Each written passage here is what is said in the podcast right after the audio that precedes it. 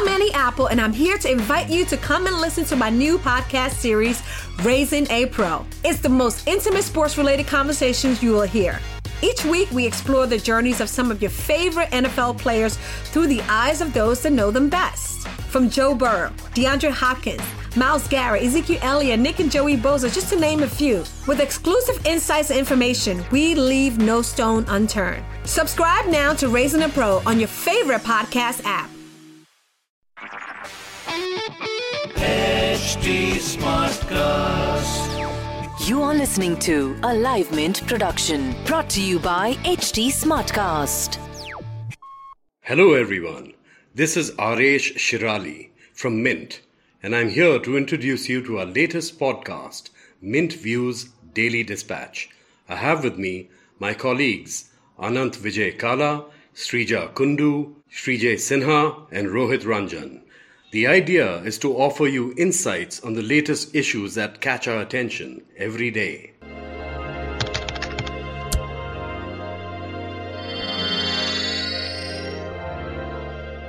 Welcome to Mint Views. Today we are going to talk about Air India.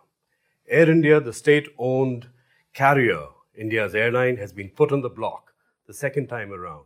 It's been there before. The last time in 2018, the government offered a 76% stake in the airline to bidders. And the problem was the debt was very high. It was over $5 billion, which was assumed that the buyer would have to assume. This time is different. The government is offering 100% full ownership in Air India, and the debt burden that Air India has that they would have to take on is uh, lower, significantly lower, you might say, at around $3.3 billion. Air India has a lot of good stuff going for it. It has great landing slots, it has great brand equity. But the new deal, is it sweet enough? Is it good enough? Is it tempting enough for private bidders to actually bite this time around? That's what we're going to talk about today. And uh, Shrija, what do you make of the situation now? Right. So, as you've already mentioned, Aresh, the debt burden has been relaxed to a large extent. The figure, which is around like 23,000 of the entire debt burden, which is like a third of the total debt burden, is it's quite sweet a deal, I would say. And also, um, you you see how India has been performing. It has been running on losses for a very long time. Government has been pumping in money, and the and it, the picture isn't very rosy either. So you would have to imagine that uh, if India has to retain its position in the global aviation market, it has to restore the Maharaj, as we all know it, uh, to its uh, rightful position. And for that, Air India has to be a very strong you know, domestic entity. So I would say that um, the, the deal which, um, or the revised EOI, which constitutes this change is definitely uh, sweetens up the deal for um, India, and also I hope uh, you know the potential bidders, um, the bidding bidding process um, gets sort of. Um, uh, you know, gets conducted uh, in a manner that the government has wanted to sort of uh, conduct in a very long time. There are some names going around for potential bidders, right? Do you have a few of those?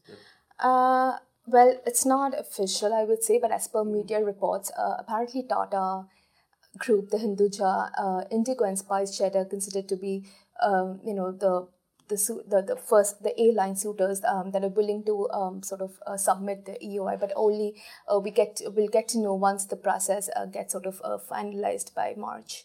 That's right. There's there's a deadline to submit bids on the 17th, and they want to finish this by the 31st of March, which looks as though they're pushing it a little bit fast.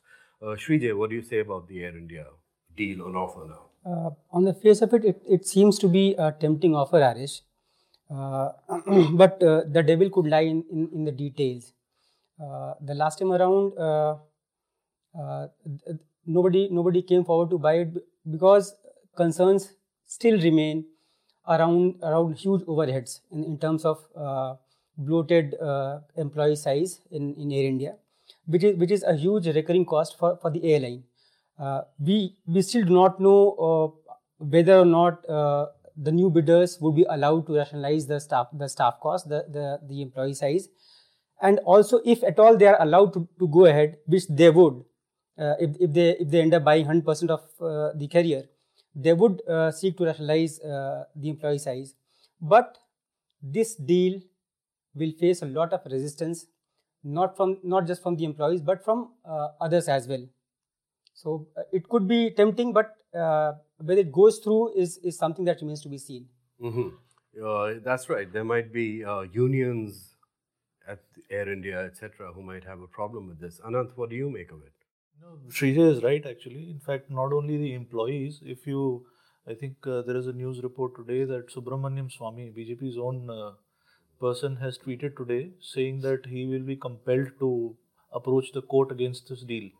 Uh, if they actually go through with it. Mm. So, if their own people are, you know, objecting to it, he he says that it is a sale of family silver. So, you know, politically it will be a tough call to take. But the good thing is that the BJP doesn't have to run into elections right now, and I don't think legally this can really be challenged. So there might be opposition, but they can still bulldoze their way through if they wish to. But the bigger issue is that the deal of a deal of such a size cannot be completed within a couple of months or so. Uh, even small acquisitions take much longer to complete. And my estimate is that for a deal of this size, which could be running into billions of dollars, you know there'll be several processes. First you'll have expressions of interest. Then even if you decide within a couple of weeks by march uh, you know after after that also when you finalize the uh, you know shortlisted candidates they'll they, they'll do their due diligence and it'll take a really long time. So my guess is that this is more the government needed to show where they would be getting their funds from for the budget. And they want to have a balanced budget for which this announcement has been made. They want to show certain uh, sources from where their budget sources uh, revenues would be coming. This is aimed at that. I really doubt a deal of this kind of a scale can be completed in a couple of months. It will take much much longer. So it can't be counted upon to plug the gap that we have in our disinvestment uh, number. That it's, it's fallen way way short this time. As for resistance what you were talking about i'm not sure if the family silver argument really holds anymore. I mean that's been done and dusted, it's kind of over.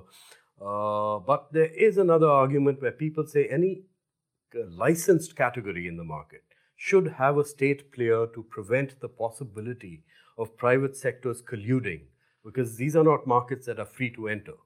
You know, these are licensed categories and therefore has fewer players. And if you don't have a public sector company also in operation in the sector, it's possible that you're vulnerable to collusion and a cartel and, you know, control of prices, things like that. That seems to be a somewhat more valid argument against uh, uh, disinvestment of a public sector unit in a special category like this. But that's besides the point. We know Air India has been bleeding. It has to go. Whether it can be done within these two months, uh, or well, one month actually, uh, looks looks highly unlikely.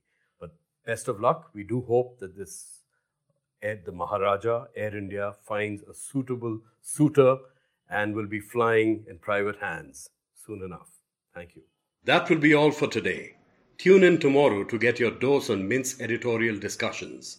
If you have recommendations or any issue that you would like us to discuss, please send in your suggestions to podcasts at hindustantimes.com. For more on Mint views, you can follow us on Twitter at Shrija Kundu. This was a Live Mint production brought to you by HT Smartcast. HT Smartcast. Apple, and I'm here to invite you to come and listen to my new podcast series, Raising a Pro. It's the most intimate sports related conversations you will hear.